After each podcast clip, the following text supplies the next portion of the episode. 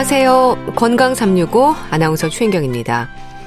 예기치 않은 감정적 충격을 받았을 때 시간이 지나도 잊혀지지 않는 기억으로 계속 영향을 주는 일들이 있습니다. 트라우마로 자리하는 경우죠. 사회적인 사건은 물론 개인적인 경험 역시 상처와 두려움으로 오래도록 마음을 힘들게 합니다. 당신의 마음은 안녕하십니까? 지난주 동의보감 속에 기록된 일곱 가지 감정들에 대한 우리 마음 건강에 이어서 오늘은 트라우마로 남게 되는 오랜 마음의 상처들을 살펴보고요. 특히 주변 사람들의 태도가 또 한 번의 상처가 되는 일은 없을지 함께 생각해 보겠습니다. 건강 365 태연의 파인 듣고 시작하겠습니다. KBS 라디오 건강 365 함께하고 계십니다. 정신에 지속적인 영향을 주는 격렬한 감정적 충격, 트라우마입니다. 여러 정신장애의 원인이 될 수 있는 힘든 기억인데요. 아주 오래도록 지속적으로 영향을 줄 수 있다는 설명에서도 상처로 남은 마음을 짐작해 합니다. 트라우마에 대한 치유와 회복, 어떤 노력을 해야 할까요? 지난주부터 토요일에 이어가는 당신의 마음은 안녕하십니까? 오늘 두 번째로 살펴볼 우리 마음은 트라우마입니다. 정신건강의학과 전문의이신 포항 지진 트라우마 센터 이영열 센터장과 함께 합니다. 안녕하세요. 네, 안녕하세요. 살면서 한 번이라도 트라우마를 겪을 확률이 50% 이상, 가까운 사람의 죽음까지 포함하면 80%가 넘을 수 있다고 들었습니다. 트라우마의 정의를 좀 일반인 분들이 생각하시는 거랑 저희가 생각하는 거랑 좀 다른데, 예. 그냥 저, 예, 의학적으로 이제 뭐 진단서까지를 생각했을 때 정의가 되어 있는 거는 일단 생명의 위협이나 아니면 자기 정체성의 위협을 느끼는 그 정도의 사건, 예를 들어 뭐 정말 죽을 뻔했다든가 아니면 뭐 예, 뭐, 그 학폭이나 뭐 아동학대 같은 거 보면 정말 인격을 말살하는 그런 경험들을 하잖아요. 네. 그런 정도의 끔찍한 경험을 본인이 직접 했거나 자기 가족이나 친구가 당하는 걸 봤거나 뭐 이랬을 때 그런 걸 이제 트라우마틱 음. 이벤트, 외상적 사건이라고 그러고 그걸 당한 사람이 정상일 수가 없잖아요. 네. 막 마음도 변하고 생리적으로도 막 뭐 변하고 막 그러지 않습니까? 뭐 가슴도 벌렁거리고 이렇게 되는 거를 트라우마를 입었다. 이렇게 음. 얘기를 하는 거고. 예. 근데 그 트라우마는 시간이 지나면 당연한 얘기면 좋아지게 돼 있죠. 그래야 사람이 사니까. 예. 어떤 분들은 이제 안 좋아지거나 더 심해지잖아요. 예. 그럼 그때부터는 이제 정신질환에 준해서 외상 후 스트레스 장애 소위 말하는 PTSD라고 하는 이제 장애가 되고 거기서부터는 이제 어, 정신과적인 진단이 나갈 수가 있고 이렇게 되는 거죠. 음. 근데 이제 어떤 분들은 이걸 트라우마를 너무 확대해서 얘기를 하시는 것은 다 트라우마처럼 돼가지고 저희들이 보기엔 그 정도는 아닌데 싶은 것들도 많이 있습니다. 음. 사실 사고나 재난과 같은 큰 사건으로 인한 트라우마뿐 아니라 일상에서 경험을 할 수 있는 여러 가지 위협적인 부분들도 있지 않습니까? 예, 예. 그래서 트라우마로 힘들어하는 분들을 생각하면요. 특정 예. 기억으로 인한 스트레스를 크고 작은 일이라고 표현하는 것도 적절치 않은 것 같습니다. 어떨까요? 그렇죠. 그러니까 방금 말씀드린 대로 저희들이 이제 전문적인 측면에서 보는 트라우마의 정의는 좀 제한적이고 상당히 좁게 돼 있는 거죠. 예. 그렇지만 이제 내가 그 정도 일은 아니야. 그런데 음. 나한테는 그게 너무나 큰 일이었어. 예. 그건 다 주관적인 경험이나 그 사람이 살아오는 과정과 연관되는 거니까 그거는 뭐 그분이 느끼는 주관적인 감정이 가장 중요하겠죠. 음. 그럼 트라우마를 얘기할 때 심리적 외상이라는 표현을 하는데요. 어떤 의미를 생각해야 할까요? 그러니까 이게 좀 아이러니컬하게 외과에서 가져온 개념인데 예. 외과에서 사실 외상이라고 하는 말은 외과에서 쓰는 말이지 않습니까? 예. 근데 이게 어떤 심리적으로 지금 방 제가 말씀드린 이제 그 정도 일을 당한 사람을 봤더니 마치 외과적으로 외상을 입어서 피가 나고 그 상처가 아물고 하는 그런 과정과 비슷한 일이 사람 마음에서 일어나더라. 그래서 아 이걸 트라우마라 부르자. 그러다 보니까 지금은 트라우마 그러면 오히려 심리적인 외상을 말하는 것이 됐고 예. 신체적인 외상은 트라우마라고 안 하고 그냥 외과적인 외상 이렇게 지금 얘기하는 그런 식으로 좀 이렇게 어, 좀 바뀐 것 같습니다. 오히려. 네. 여러 가지 원인으로 느껴지는 공포감이 마음은 네. 물론 몸으로도 나타나는 건데요. 트라우마로 인한 증상도 다양하겠죠. 아, 매우 중요한 말씀 하셨는데, 사실은 대부분의 우리 주변에 그런 걸로 힘들어 하시는 분들이 보면요. 네. 내가 내 마음을 조절하려고 해도 조절이 안 된다 라고 얘기하시는데, 음. 그게 이게 마음으로 조절하는 것보다 몸으로 나타나는 것들, 뭐 가슴이 뛰고, 네. 뭐, 뭐 소화도 안 되고, 뭐 잠도 못 자게 했고 이런 것들이 사실은 더 고통스럽거든요. 그래서 요새는 오히려 이게 트라우마라고 하는 영역을 심리적인 영역에서만 접근하지 않, 네. 않고 이게 결국 이제 자율신경계 이상으로 봐가지고 그런 것을 뭐 단위주 이런 뭐 이런 이제 예, 접근하는 또방 그 어떤 그 패러다임이 좀 바뀐 게 있는데 그래서 네. 지금은 그 신경 자체, 신경 반응 자체를 치료하면은 오히려 심리적으로도 자신감이 생기고 어 이제 괜찮네 언제보다도 좀 생활할 수 있네 오히려 앞뒤가 바뀌었다 이런 쪽에 이제 치료적 접근도 최근에 새롭게 그 어, 각광을 받고 있는 그런 추세에 있습니다. 예. 트라우마에 대한 치료에서 치유라는 말을 합니다. 정말 네. 치유가 될 수 있을까? 정말 괜찮아질 수 있을까? 이런 마음들이 트라우마로 힘들어하는 분들에게는 또 다른 고통일 것 같은데 어떨까요? 치료가 될 수 있는 부분일까요? 그러니까 그게 또 저희들이 보기에 이제 처음에 이게 소개될 때 이 개념 자체가 소개될 때 한 가지 오해가 있었는데 그게 뭐냐면 트라우마의 치료나 치유라고 하는 거는 기억을 잊어버리는 거다. 음. 그 일이 아닌 것처럼 되는 거다라는 식으로 이렇게 인식이 된 것 같아요. 그런데 네. 기억을 없어진다고 하면 그건 더 큰 문제고요. 근데 사실은 어, 어떤 일을 당했어요. 네. 내가 그걸로 인해서 고통받고 괴로워하고 하는 거는 우리 몸이 너 앞으로 그 일을 또 당하지 않도록 우리를 보호하기 위해서 그 사람한테 강하게 그것을 각인시키는 과정이거든요. 생리적으로는. 아. 그래서 그래서 우리가 그뭐 개인을 떠나서 국가적이나 뭐 민족적으로도 그런 말을 하지만 역사를 잊은 민족에게 미래는 없다. 그렇잖아요. 그래서 사실은 치유라고 하는 그 개념 자체는 기억을 잊어버리거나 그 없던 상태로 돌아가는 게 아니라 음. 내가 그 기억을 긍정적으로 통제할 수 있는 상황.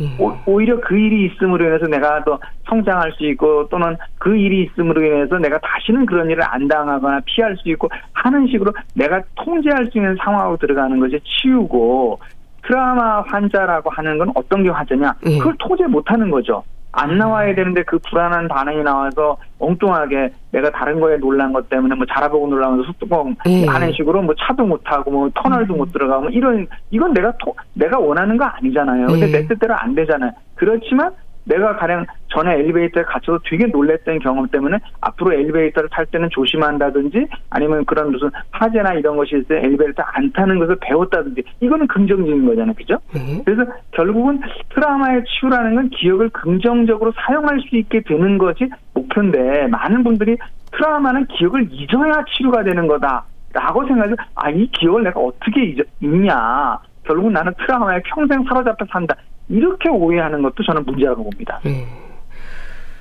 우리가 때로 이제 위로의 말로요. 시간이 네. 약이다 이런 말을 건네는데 이게 도움이 될까 싶기도 합니다. 어쩌면 평생 또 살펴야 하는 마음이지 않을까 싶은데요. 그 우리가 이제 그 어려운 일을 당한 사람을 보면 이번에 이태원 참사도 마찬가지지만 사람은 누구나 어려운 일을 당한 사람을 보면 뭔가 좀 위로를 하고 싶고 네. 돕고 싶고 그래요. 그렇죠. 그, 그 마음이 잘못된 것은 아니에요. 문제는 그 상대방이 그걸 받아들일 준비가 안 되는 경우가 많거든요. 음. 근데 그거를 이제 잘 봐야 되는 거죠. 아, 이 사람이 나하고 내가 이 얘기를 하거나 무슨 이렇게 위로를 하면 받아들일 준비가 돼 있나? 예. 그걸 잘 봐야 되는데 그냥 내가 하고 싶은 거, 내 감정 그거에만 그 몰입을 해서 하게 되면 잘못하면 이제 자기 의사와 상관없이 상대방에게 더 상처를 주는 소위 말하는 2차 가해 이런 일도 벌어질 수가 있는데 예. 저는 제일 중요한 게 물론 대상자하고 자기 사이의 관계가 어떠냐를 먼저 보라고 하고 싶어요. 음. 우리가 지금 그런 얘기 할 지금 관계가 돼 있냐. 우리는 음. 이제 전문적인 말로 라뽀라고 하는데 이런 어떤 신뢰하는 관계가 돼 있으면 충고도 할 수 있고 조언도 할 수 있고 위로도 할 수 있고 그런 것들이 되지만 음. 그 관계가 아니다. 또는 심지어 뭐 오히려 적대적인 관계나 뭐 안 좋은 관계도 있지 않습니까? 음. 그런 상황에서는 오히려 다 상처가 된다. 더 상처가 되고 더 후벼 파는 얘기가 된다. 그걸 기억을 하시면 좋을 것 같습니다. 네. 그럼 더불어서 트라우마를 겪은 분들 같은 경우는 자신의 상태를 주변에 알리는 것도 도움이 될까요? 네, 굉장히 도움이 되고요. 일단 우리가 권한, 뭐 굉장히 권하는 것 자체가 자꾸 말을 하라고 그러든 말을 네. 하라. 당신의 언어로 말을 하라. 그런데 이것도 이제 그 트라우마 대상자분들한테 하는 조언이지만 여기도 마찬가지입니다. 사람은 저 저는 이제 주로 이제 사람의 심리를 다루는 걸 30년 넘게 하면서 늘 느끼는 게 뭐냐면 사람은 말의 내용에 반응하는 게 아니고요. 네. 그 말을 한 사람에게 반응합니다. 아... 같은 말에도 그걸 누가 했냐. 예. 그렇잖아요. 그래서 이제 신뢰가 되게 중요한 거죠. 분명히 부드럽게 말을 하는데 상대방의 악의를 갖고 있는 사람이 나한테 말을 하면 그게 비웃음이나 무슨 어떤 때는 협박처럼 더 무섭게 들리잖아요. 음. 똑같습니다. 음. 그래서 제일 중요한 게 관계인데 이 말을 해내는 사람의 입장도 마찬가지입니다. 내가 지금 위로받으려고 하는 거잖아요. 내가 지금 좀 조언 받으려고 하는 거. 그러면 그럴 만한 사람한테 얘기를 해야죠. 음. 근데 이제 막 내가 마음이 막 하다 보니까 막 이 사람 저 사람한테 그럴 준비가 전혀 되어 있지 않거나 그럴 뭐, 뭐 수준이 안 되는 분들한테 이 얘기를 해가지고 예. 자기 막 프라이버시 노출되고 막 더막 막 상처를 막 곱빼기로 받고 오시는 분들이 많거든요. 예. 그래서 제일 중요한 게 계속 강조합니다만 위로를 할 때도 관계, 예. 위로를 받을 때도 관계. 사람과 사람 사이의 관계가 제일 중요하고 그 관계를 잘 선택하는 지혜가 필요하다. 이런 말씀 드리고 싶어요. 예. 참 시간과 상관없이 나는 너무나 여전히 힘들고 고통스러운데 주변에서 이제 괜찮을 때도 되지 않나 식의 반응을 보일 때 또 한 번의 상처가 될 수도 있지 않을까 싶습니다. 관계가 아주 중요하다고 하셨는데요. 어, 위로하는 분들도 위로하는 방법을 배울 필요도 있다는 생각을 할 때가 또 있습니다. 굉장히 중요하고 사실은 저희가 이런 이제 재난이 사회적 참사나 이런 재난이 나면 그 현장에 이제 나가시는 상담 요원들 있지 않습니까? 예. 그분들한테 교육하는 거에 한 90%가 이거예요. 예. 위로하는 방법. 해서는 안 될 말. 어떻게 접근해야 되는지. 그래서 정말 위로하는 건 누구나 그 마음은 있어요. 군을 주시면 누구나 있는데 예. 좀 방법을 배워야 된다. 내가 방법을 배우지 못했을 때그 사람하고 관계가 충분하지 않을 때 나한테 그만한 영향이 없을 때는 하지 마라. 잘못하면 상처가 된다. 그런 거죠. 예. 센터장님은 정신건강의학과 전문의로 포항 지진 트라우마 센터에 계십니다. 그때 상황에 있지 않았던 사람들에게는 그때가 언제였더라 싶기도 하지만 여전히 고통 속에 지내는 분들이 많은 거죠. 아, 근데 그게요, 저희가 이제 개수한 지 3년이 지났지 않습니까? 음. 저희가 열심히 일을 해서요, 최근에 어, 이렇게 쭉 한번 그동안 이용하신 분들한테 이렇게 한번 그 survey를 해보니까 80% 이상 이제 좀 많이 좋아하셔서 음. 지금은 저희는 이제 지진을 넘어서 포항 지진 트라우마 센터가 아니라 포항 재난 트라우마 센터라든지 아니면 그냥 포항 트라우마 센터라든지 아, 예. 다른 영역의 그 이런 트라우마도 저희가 좀 어, 기여를 할 수 있는 걸 지금 계속 그러니까 그 post 지진의 그 시기 지금 그 찾고 있고요. 지금 예. 그런 식으로 많이 해나가고 있고 그래서 최근에 가는 태풍이 이제 포항 지역이 크게 왔지 않습니까? 예. 그런데 인명 손실 사고도 있었고 했는데 뭐 저희가 그런데 적극적으로 지원을 나가서 그 유족들 제가 다 상담하고 그랬는데 음. 그런 식으로 저희들의 영역을 이제 확장시켜 나가고 있고 사실 여러분들이 걱정해 주시고 지원해 주셔서 이쪽에 지진 피해자분들을 상당히 많이 좋아하셨다. 예. 이런 말씀 전하고 싶습니다. 예. 예. 포항을 비롯해서 트라우마 센터가 전국에 몇 군데가 있나요?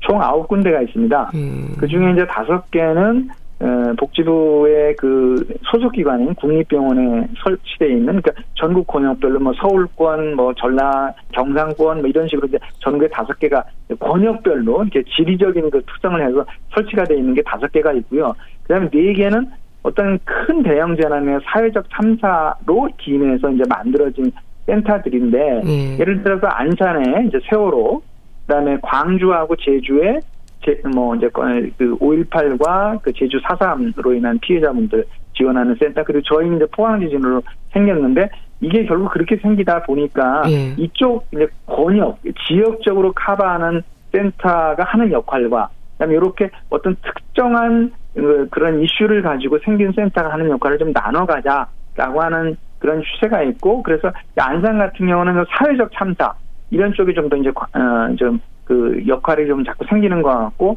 저쪽에 이제 제주나 광주 같은 경우 국가 폭력 네. 뭐 이제 꼭 그 그것만 아니라고 하도 좀 더 광범위하게 보면 뭐 고문이라든가 국가 폭력 많이 있었지 않습니까? 네. 우리 역사가 어렵다 보니 네. 그래서 저희 같은 경우는 지진에서 시작을 했지만 이제 태풍, 산불 이런 식으로 자연재해 뭐 이런 식으로 좀 이제 그 방향을 지금 잡아가고 있습니다. 네. 그 상황을 직접 겪은 분들은 또 어제 일처럼 생생하게 느끼는 분도 계실 텐데요. 포항 지진뿐 아니라 우리 기억 속에 자리하는 여러 재난과도 같은 사고들이 있지 않습니까? 예. 그럼 상황은 달라도 트라우마로 힘들어하는 분들의 증상이나 치유 과정은 같은 의미를 생각해야 할까요? 그렇죠. 기본적으로 그 사이사이에 어, 이번에 이태원을 벌였어서 다 의미는 조금씩 다르지만 시간이 지나면서 보이는 그분들의 어떤 특징적인 어떤 문제들이 있고 그 문제가 또 해결돼야 되는 과정과 돼야 되는 과제 이게 이렇게 기, 본적으로 외과적인 외상에서 왔다고 그랬잖아요. 네. 그러면 칼에 찔리든 총에 맞든 뭐 다른 거에 했든 간에 피가 나고 조직이 찢어지면 뭐 그 상처에 따라서 조금씩 다르지만 비슷하게 공통적으로 겪는 과정이 있잖아요. 뭐 네. 뭐 피가 나고 뭐 이렇게 엉기 지혈이 되고 거기면 뭐 조직이 자라고 똑같습니다. 이 음. 사람이 받는 트라우마도 똑같은 과정을 겪기 때문에 그에 맞춰서 단계 단계 적절한 서비스들이 이루어질 수 있도록 하는 것이 소위 말하는 이제 트라우마 이런 심리 지원의 어떤 뭐 전문성이랄까 그런 부분들이죠. 음. 근데 트라우마로 남을 만큼 이런 큰일을 겪으면 무기력이나 공포, 놀람과 같은 부정적인 감정들이 생기는 게 어쩌면 당연할 텐데요. 트라우마 역시 되도록 빨리 치료를 받는 게 회복을 돕는 거겠죠? 당연합니다. 그 외과 지금 이제 이우정 교수님 그런 이제 어, 이제 책이나 그런 거 골든 타임 많이 강조하시잖아요. 네. 그러니까 외상 외과적인 외상의 골든 타임이듯이 심리적인 외상도 당연히 골든 타임이 있습니다. 그래서 저희 같은 경우는 매뉴얼별로 3일까지는 이런 거 한다. 음. 일주일까지 이런 거 한다. 한 달까지 이런 거 한다. 1년까지 이런 거 한다. 이런 식으로 이제 그 단계 시간에 따라서 진행되는 게 있고 첫 3일이 굉장히 중요한 것 같아요. 예. 첫 3일. 그러니까 심리 지원이라는 말을 하셨는데 그럼 단계별로 프로그램들이 좀 다양할 것 같습니다. 트라우마에 대한 치료가 어떻게 진행이 되는 건가요? 쭉 하자면 뭐 제가 평생의 업이니까 너무 음. 길겠죠. 근데 급한 것부터 이제 앞에서부터 얘기하면 첫 3일이라고 그랬잖아요. 첫 3일에서 제일 중요한 거는 그 실, 외상을 입은 사람들에게 아 이제는 안전하다, 이제는 괜찮습니다라는 확신을 어떻게든지 주는 거예요. 네. 뭐 대피소를 따로 마련해드리든 뭐 어떤 어떤 식으로든지 간 이분을 보호받는 과정을 그 첫 3일에 받았느냐 안 받았느냐 나중에 예우를 많이 좌우하고요. 예. 그 다음에 그 첫 3일에 뭐 어떻게든지 좀 자야 돼요. 뭐안 아. 되면 뭐 저 약물의 도움을 받아서라도 첫 3일을 그래도 그랜대로 뭐 잠을 설치고 악몽을 꿨지만 좀 주무신 분과 예. 정말 첫 3일을 꼴딱 세우신 분과는 나중에 예우가 많이 다르더라고요. 음. 그래서 첫 3일에는 그런 것들이 중요하고 그 다음에 이제 한 일주일까지는 이분들한테 제일 중요한 게, 아, 내가 힘들고 어려울 때 누구한테 내가 얘기해야지? 누구를 찾으면 되지 하고, 이분들한테 어떤 담당자랄까? 그런 관계 맺죠. 예. 뭐, 사회 관리자라고 표현할 수 있고, 그 사람을 각인시켜 주는 게 중요해요. 음. 아, 이분한테 내가 전화하면, 이분한테 연락하면 내가 도움을 받을 수 있구나. 예. 그게 물론 기본적으로 가족이지만, 이제 어떤 뭐 그런 조직 내에서 그런 사람이 있는 게 굉장히 중요하고, 그 다음에 첫 한 달까지 중요한 거는, 아, 내가 당한 일을 본인의 기억으로 다시 좀 정리를 하는 거예요. 처음엔 음. 내가 뭘 당했는지 또 모르겠고 그다음에 내 잘못인지 상대방 잘못인지 이런 것들이 막 다 혼란스럽게 돼 있잖아요. 음. 처음에 그걸 상기시키는 거는 오히려 손상을 크게 하는데 한 달 정도 되는 시점이 되면 음. 이제 좀 정리를 해야죠. 내 언어로 내 기억 속에 정리가 돼서 차곡차곡 이제 제대로 기억의 자리를 잡아야지. 음. 그 다음에 2차, 3차적으로 일어나는 감정적인 반응과 생리적 반응을 이 정리된 기억을 가지고 컨트롤할 수 있는 거죠. 음. 그 요, 요 세 단계가 한 달까지의 단계가 저는 굉장히 중요하더라고 해보니까. 음. 그럼 이런 트라우마로 힘들어하는 많은 분들과 오랜 세월 함께하고 계시는데요. 예. 상담을 비롯해서 기억에 남는 사례가 얼마나 많으시겠어요? 몇 가지만 들려주실 수 있을까요? 최근 경험 사례가 많이 기억에 남죠. 예. 그래서 힌남노 얘기를 안 할 수가 없는데 힌남노가 특이한 게 이제 그 사고 내용을 언론에서 보셨지만 에어포켓 속에서 에어포켓이라고 하기도 어려운 이제 코만 살짝 나오는 그 정도의 공기를 가지고 오랫동안 버티다가 살아나신 생존자가 계시잖아요. 네. 근데 사망하신 분들도 바로 사망하신 게 아니라 마지막까지 상당히 오랫동안 10시간 이상을 그 안에서 생존을 하셨거든요. 예. 그러면서 서서히 이제 어 떠나갔죠. 그리고 그 와중에서 어 이제 그 언론에 보도된 엄마와 아들의 대화도 나오고 그랬던 건데 예. 제가 무슨 말씀을 드리고 싶으냐면 그 마지막 순간에 사람이 어떻게 했을까? 의외로 많은 분들이 그 마지막 순간까지도 어떤 인간의 존엄성이랄까? 어떤 서로 배려하고 서로 어떻게 챙겨주려고 하고 서로 위로하고 했던 그런 얘기들을 전해 듣게 됐어요. 예. 그 마지막 순간에 그분들이 그렇게 그 그런 모습으로 했다는 것에서 오히려 어떤 그 인간성에 대한 되게 그 제 나름대로 어떤 뭐 어떤 그 욱하는 그런 이제 감정에서 오히려 제가 그 얘기에서 더 그 제가 하고 있는 일, 예. 그다음에 사람의 생명을 살리고 어 이 세상에 이렇게 그런 어, 어떤 그런 부분들에 대한 긍정의 마음을 가, 가지셔서 상당히 좋았던 것 같고요. 예. 어 그것이 제 최근에 제가 경험한 거로는 굉장히 인상 깊었고, 예. 근데 의외로 이제 자리를 잡아가고 자기 일상으로 돌아가시고 음. 그런 모습들을 보면서 어떤 뭐 어, 사람의 어떤 마음의 그 강함과 그렇게 그런 것들에 대한 그 제 나름의 확신, 예. 오히려 피드백 이런 걸 받을 수 있어서 저는 좋았고 이런 경험들을 가지고 또 이 비슷한 상황에 있는 분들을 내가 또좀 좀 도울 수 있겠구나 예. 그런 또뭐 어, 확신이랄까 신념일까 이런 걸 갖게 돼서 참 좋았습니다. 예. 예. 트라우마로 남은 시간을 완전히 지울 수는 없어도 조금 덜 힘든 기억으로 자리할 수 있도록 도와주는 일이 또 치료 목적이지 않나 싶은데요. 심리적 안정감을 위한 방법이랄까요? 어, 어떤 걸 또 하시나요? 뭐 이제 국가 트라우마 센터에서 뭐 권하는 매뉴얼이나 보면 이제 여러 가지들이 나와죠. 뭐 나비포옹, 착지법 많이 들어보셨을 때 그게 결국은 두 가지 원리에 기존 어, 기초하기 때문에 그걸 그거 그 원리를 정확히 아시는 게 좋을 것 같은데 음. 사람이 트라우마를 당하면요 첫 번째는 호흡이 불 어, 저기 엉망이 돼요.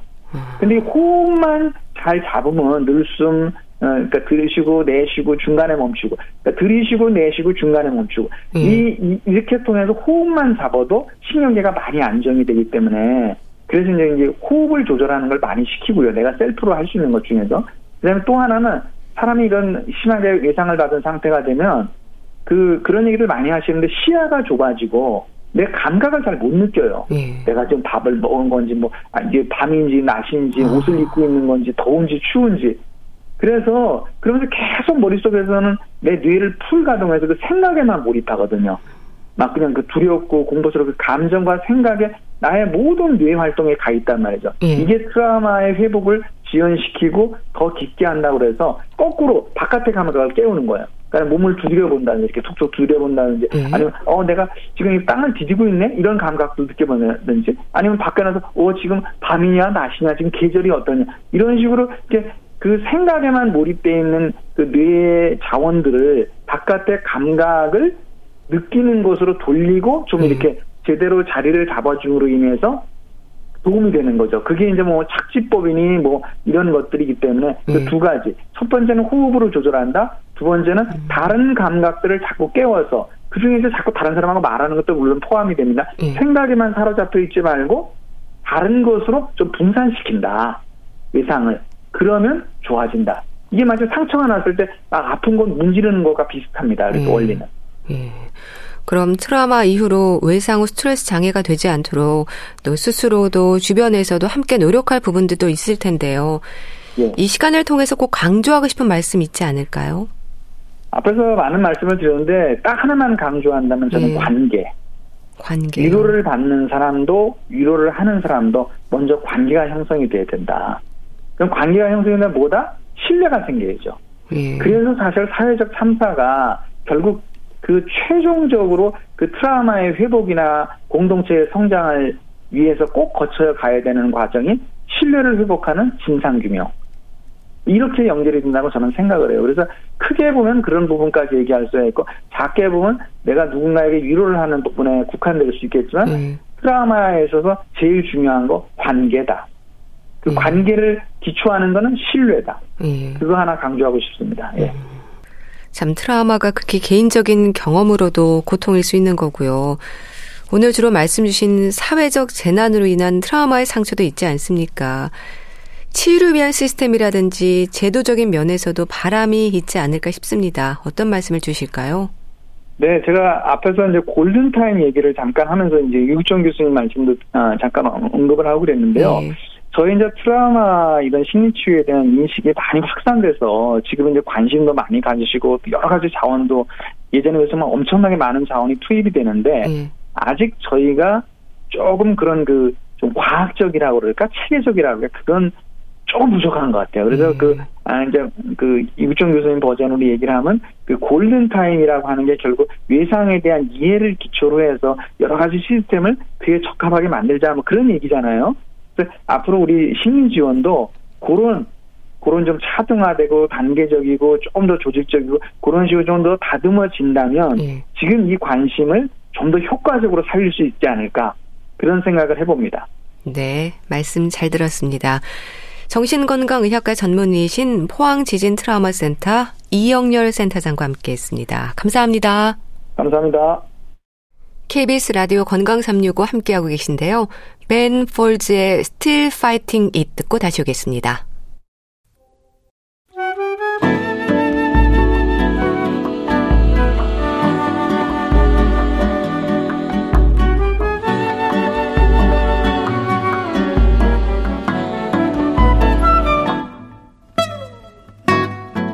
건강한 하루의 시작. KBS 라디오 건강 365. 최윤경 아나운서의 진행입니다.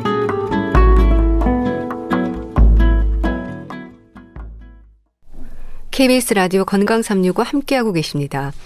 북컬럼니스트 홍순철 씨가 전하는 책 한 권. 오늘은 어떤 책을 들고 오셨을까요? 어서 오세요. 네, 안녕하세요. 책 제목이 고통의 비밀이네요. 비밀을 풀 수 있는 건가요? 예, 많은 분들이 이 통증 때문에 고, 그 참 고생들을 많이 하세요. 예.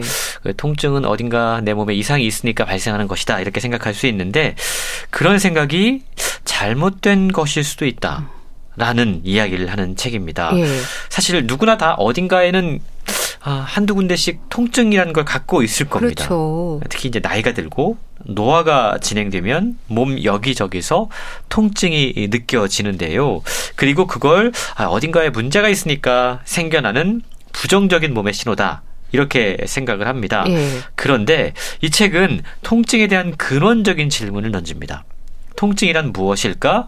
통증은 과연 나쁘기만 한 걸까? 라고 묻고 있는데요. 그리고 우리가 지금까지 통증에 대해서 부정적으로 생각을 해왔는데 그런 생각이 잘못된 생각이고 이게 자칫 삶의 질을 떨어뜨리고 건강을 해치는 역효과를 낳을 수도 있다. 라고 조언하고 있습니다. 예. 통증이라고 하는 거 아픈 신호잖아요. 그렇죠. 근데 이건 우리 몸을 보호하기 위해서 뇌에서 발생하는 신호라고 할 수 있습니다. 네, 이걸 무시할 경우에 우리는 매우 위험한 상황에 지속적으로 노출됨으로써 건강을 악화시킬 수 있다라고 생각하고 있습니다. 예. 오늘 소개해드리는 고통의 비밀 이 책을 쓴 저자분은 몬티 라이먼이란 분인데요. 영국 옥스퍼드 대학교 소속의 연구원이면서 의사이면서 작가이기도 합니다. 이분의 주된 관심사는 신체 건강과 정신 건강이 서로 어떻게 연결되어 있는지를 밝히는 거예요. 네. 요즘에 서양 의학에서 심신 의학이라고 해서 이런 걸 연구하는 분들이 정말로 많이 있는데요. 네. 그리고 오늘 소개해드리는 고통의 비밀이라고 하는 책은 사실 2020년에 연구 논문으로 발표했던 거예요. 근데 그걸 토대로 책을 쓴 건데 이 연구 논문이 영국 왕립의학협회 통증 분야의 논문상을 받을 정도로 상당히 믿을 만한 근거가 있는 내용이라고 합니다. 예. 통증의 범위가 상당히 넓잖아요. 일단 통증이라는 단어가 주는 부담이 부정적으로 다가오는 것도 사실인데 책에서는 뭐라고 얘기를 하나요? 저도 허리 통증이 좀 있거든요. 아, 예. 그러시군요. 통증이 있으면 되게 삶의 질이 떨어져요. 아, 그리고 짜증도 막 늘어나고 예. 막 그렇습니다. 그러다 보니까 통증에 대해서 되게 부정적인 생각들을 많이들 하고 계신 것 같아요. 책은 최근 몇 년간 통증에 대한 이해가 급변하고 있다라고 이야기합니다. 예. 그리고 심지어 최근까지 우리가 알고 있었던 통증에 대한 사실과 정보는 모두 잘못되었다. 라고 해도 과언이 아니다라고 설명하고 있는데요. 통증의 극단을 보여주는 다양한 사례 연구, 그리고 최첨단 기술을 이용한 뇌신경학 연구를 통해서 환상통, 그러니까 실제 통증이 없는데 통증이 있다고 느끼는 거죠. 예. 뿐만이 아니고 만성 통증, 다양한 통증이 갖고 있는 비밀을 파헤치고 있습니다.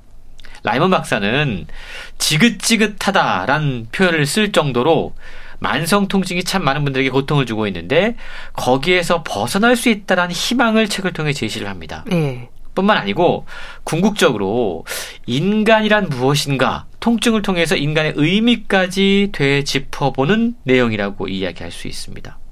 통증은 우리 몸을 보호하기 위한 반응이다.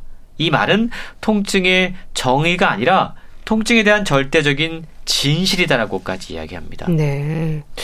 책에 등장하는 수많은 연구 결과 그리고 인터뷰가 말해주는 진실이고요. 통증이 왜 그토록 이상하고 변덕스러운지, 그리고 왜 상처가 치유됐는데 여전히 통증은 지속될 수밖에 없는지 그 이유들을 설명하고 있다는 거죠. 그래서 지금껏 우리가 생각해 왔던 것처럼 통증은 우리 몸에 어딘가 이상이 생겨서 나타나는 반응이다. 네. 손상의 직접적인 척도다. 음.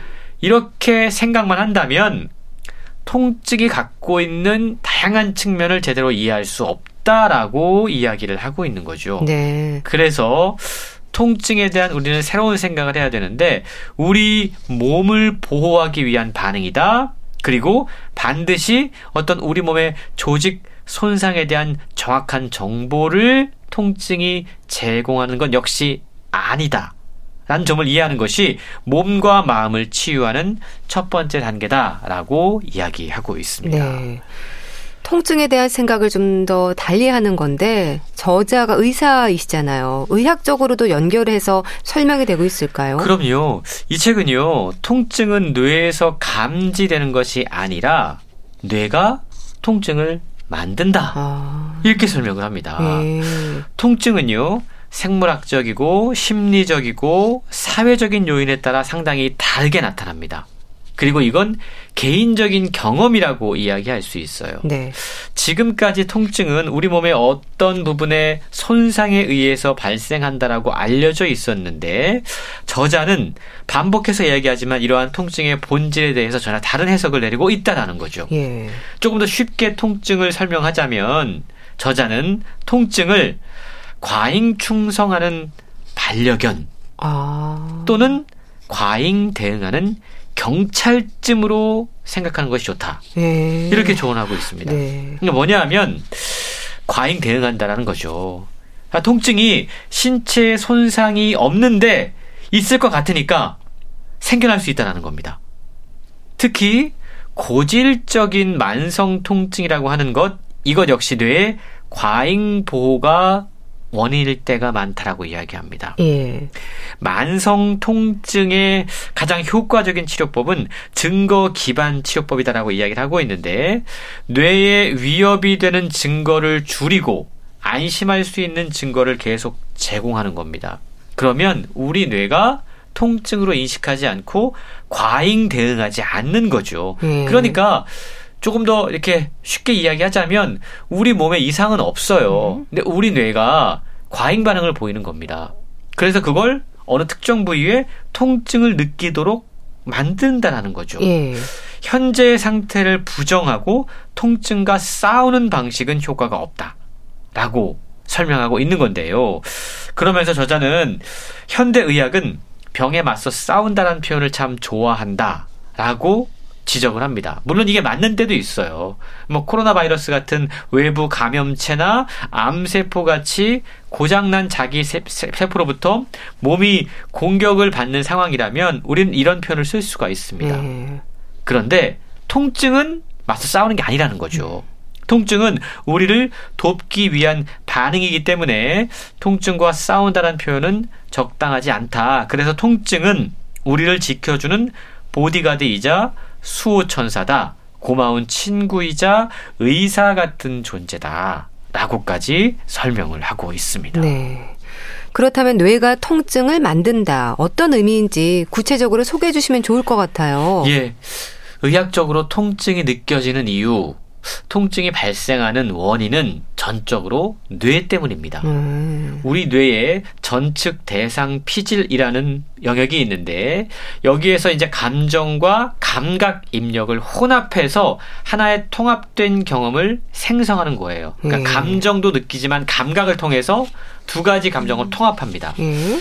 이게 이제 부메랑처럼 생긴 이 영역은 감정에 관여하는 변형계가 있고 인지 기능에 관여하는 전 전두엽 피질 사이에 위치를 하게 되는데 예. 이 전측 대상 피질의 역할을 이해하려면 일단은 이러한 해부학적인 구조를 이해하는 것이 중요하다고 이야기를 해요.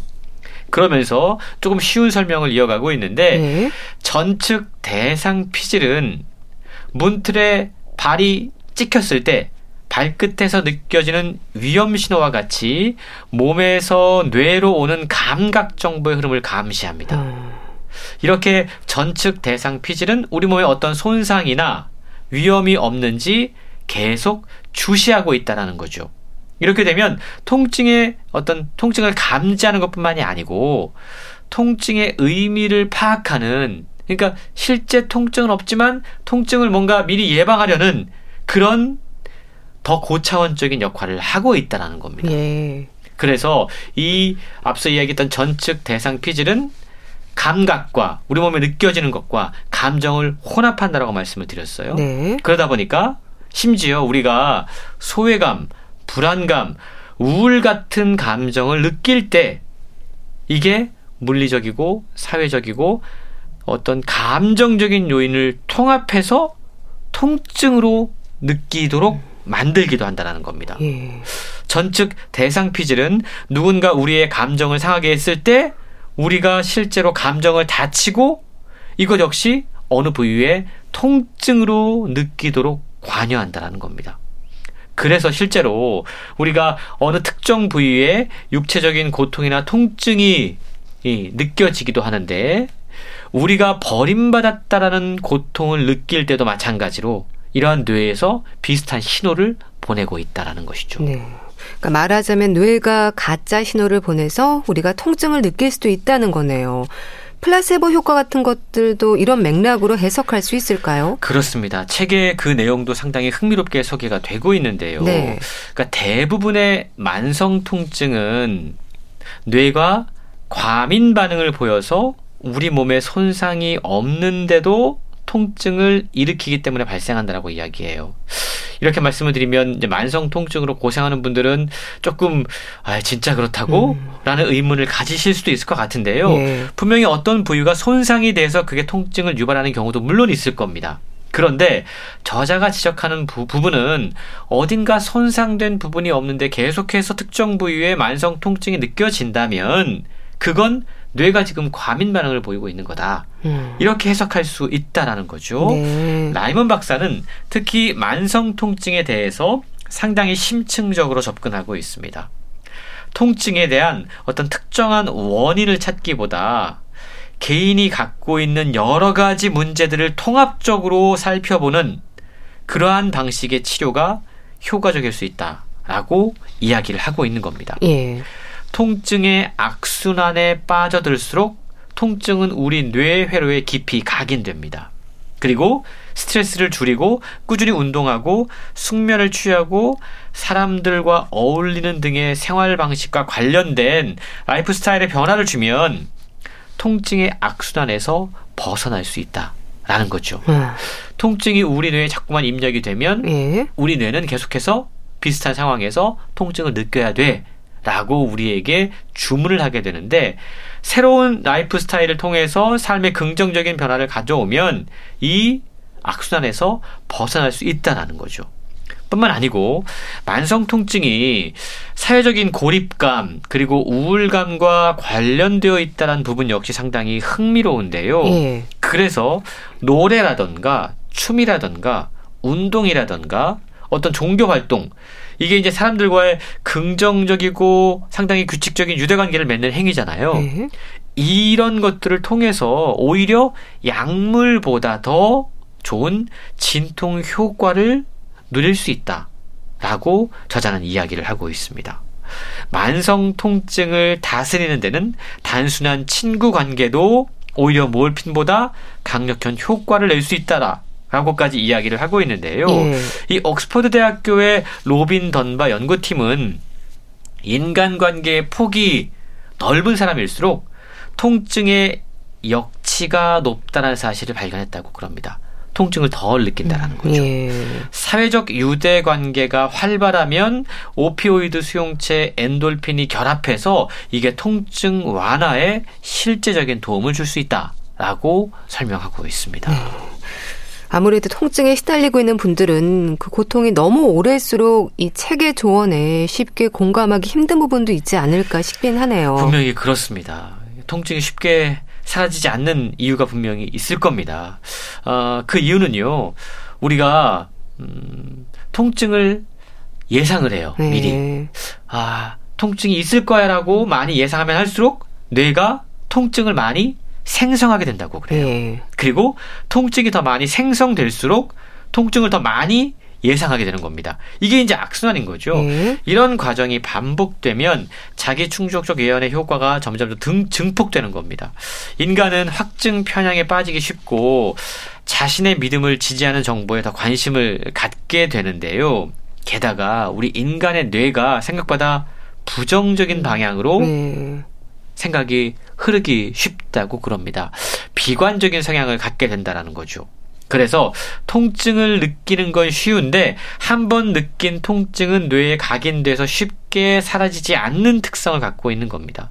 뇌가 좋은 기억은 빨리 잊어버리는데 나쁜 기억을 오래 갖고 있는 것과 마찬가지로 통증 역시도 오랫동안 그걸 우리 뇌가 기억하고 있고 자꾸만 우리에게 신호를 보내고 있다는 겁니다. 음. 그래서 실제로는 상처가 회복되고 몸도 좋아지고 있는데 우리 뇌가 그런 신호를 보내주지 않고 오히려 부정적인 시그널들을 보내주다 보니까 우리가 더 나아지고 있다는 사실을 깨닫지 못할 때도 있다 라고 저자는 지적하고 있습니다. 음. 뭐 하루가 다르게 의학이 또 기술이 발전하면서 질병의 원인에 대한 또 다른 해석도 나오고 있고 또 치료법에 대해서도 다양한 생각과 고민이 이어지는 것 같네요. 그렇습니다. 우리 뇌 참 우리가 알지 아직 아직 풀지 못한 그런 부분들이 많이 있습니다. 예. 뇌의 기대와 예측은 통증에 대한 우리의 인식에 생각에 정말 많은 영향을 준다는 사실을 책을 통해 다시 한번 아, 발견하게 되는데요. 서양 의학의 바탕인 심신 이원론 지금까지는 몸과 마음을 다르게 별도로 해석을 했었죠. 예. 근데 이런 방식으로는 통증을 사실은 제대로 이해하기 힘든 부분이 있다라는 겁니다. 그래서 몸과 마음이 서로 연결되어 있다라고 생각하면 일종의 기대 효과로 통증을 줄이고 삶의 질을 높일 수 있는 방법이 더 많이 찾아낼 수 있다라는 건데요. 네. 우선 이 진료실의 물리적인 환경이라던가 어떤 의사의 태도 같은 것들, 치료 환경을 바꾸는 것도 도움이 될 것 같고요. 네. 또 환자를 돌보는 위치에 있는 사람들이 신뢰감을 준다던가 불필요하게 불안감을 주는 언어를 사용하지 않는다던가 예. 긍정적인 연상작용을 한다던가 이런 것들이 기대 효과를 높여서 통증을 줄여줄 수 있다라고 이야기합니다.